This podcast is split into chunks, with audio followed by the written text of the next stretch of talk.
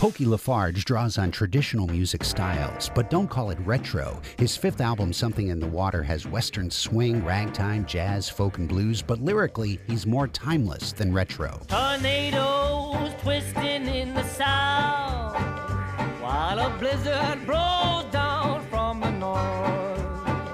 When them old tectonic plates set off the big earthquake, cities will crumble from shore to shore.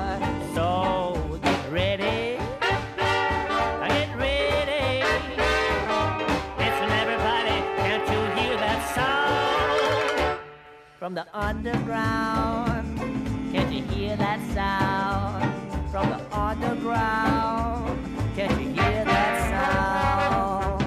His music is rollicking, vintage, swaggering, cornball, and charmingly middle American. LaFarge comes from St. Louis and takes many opportunities to bring that Midwestern sensibility to all his songs. Well, the lights are on, it's time to go. Gotta hit stage for another show. Knocking the dust off the Rust Belt tonight. I started out all by myself, but I'm lucky now that I found some help. to Knock the dust off the Rust Belt tonight. Have you seen what's happening around here? You ask most people, they don't care.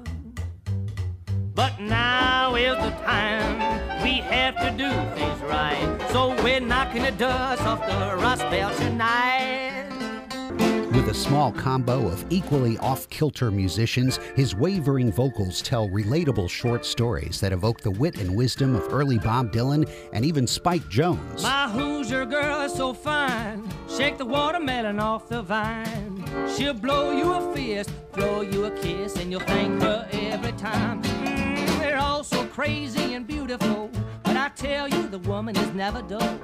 They'll break your back, give you a heart attack, but you need them just the same. Boy, need them just the same. Something in the water.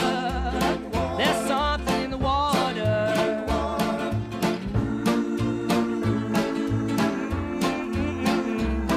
What makes her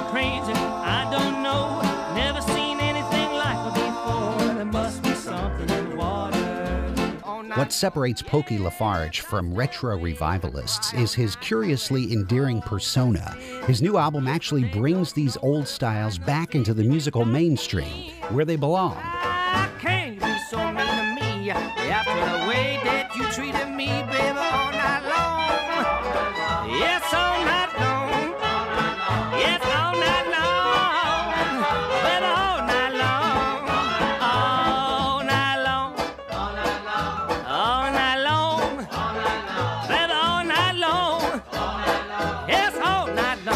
Something in the Water by Pokey LaFarge. It's the CD of the week on Out of the Box. Listen Monday through Thursday, 7 to 9 p.m., Saturday afternoon from 1 to 5, and on demand at whrv.org slash out of the box.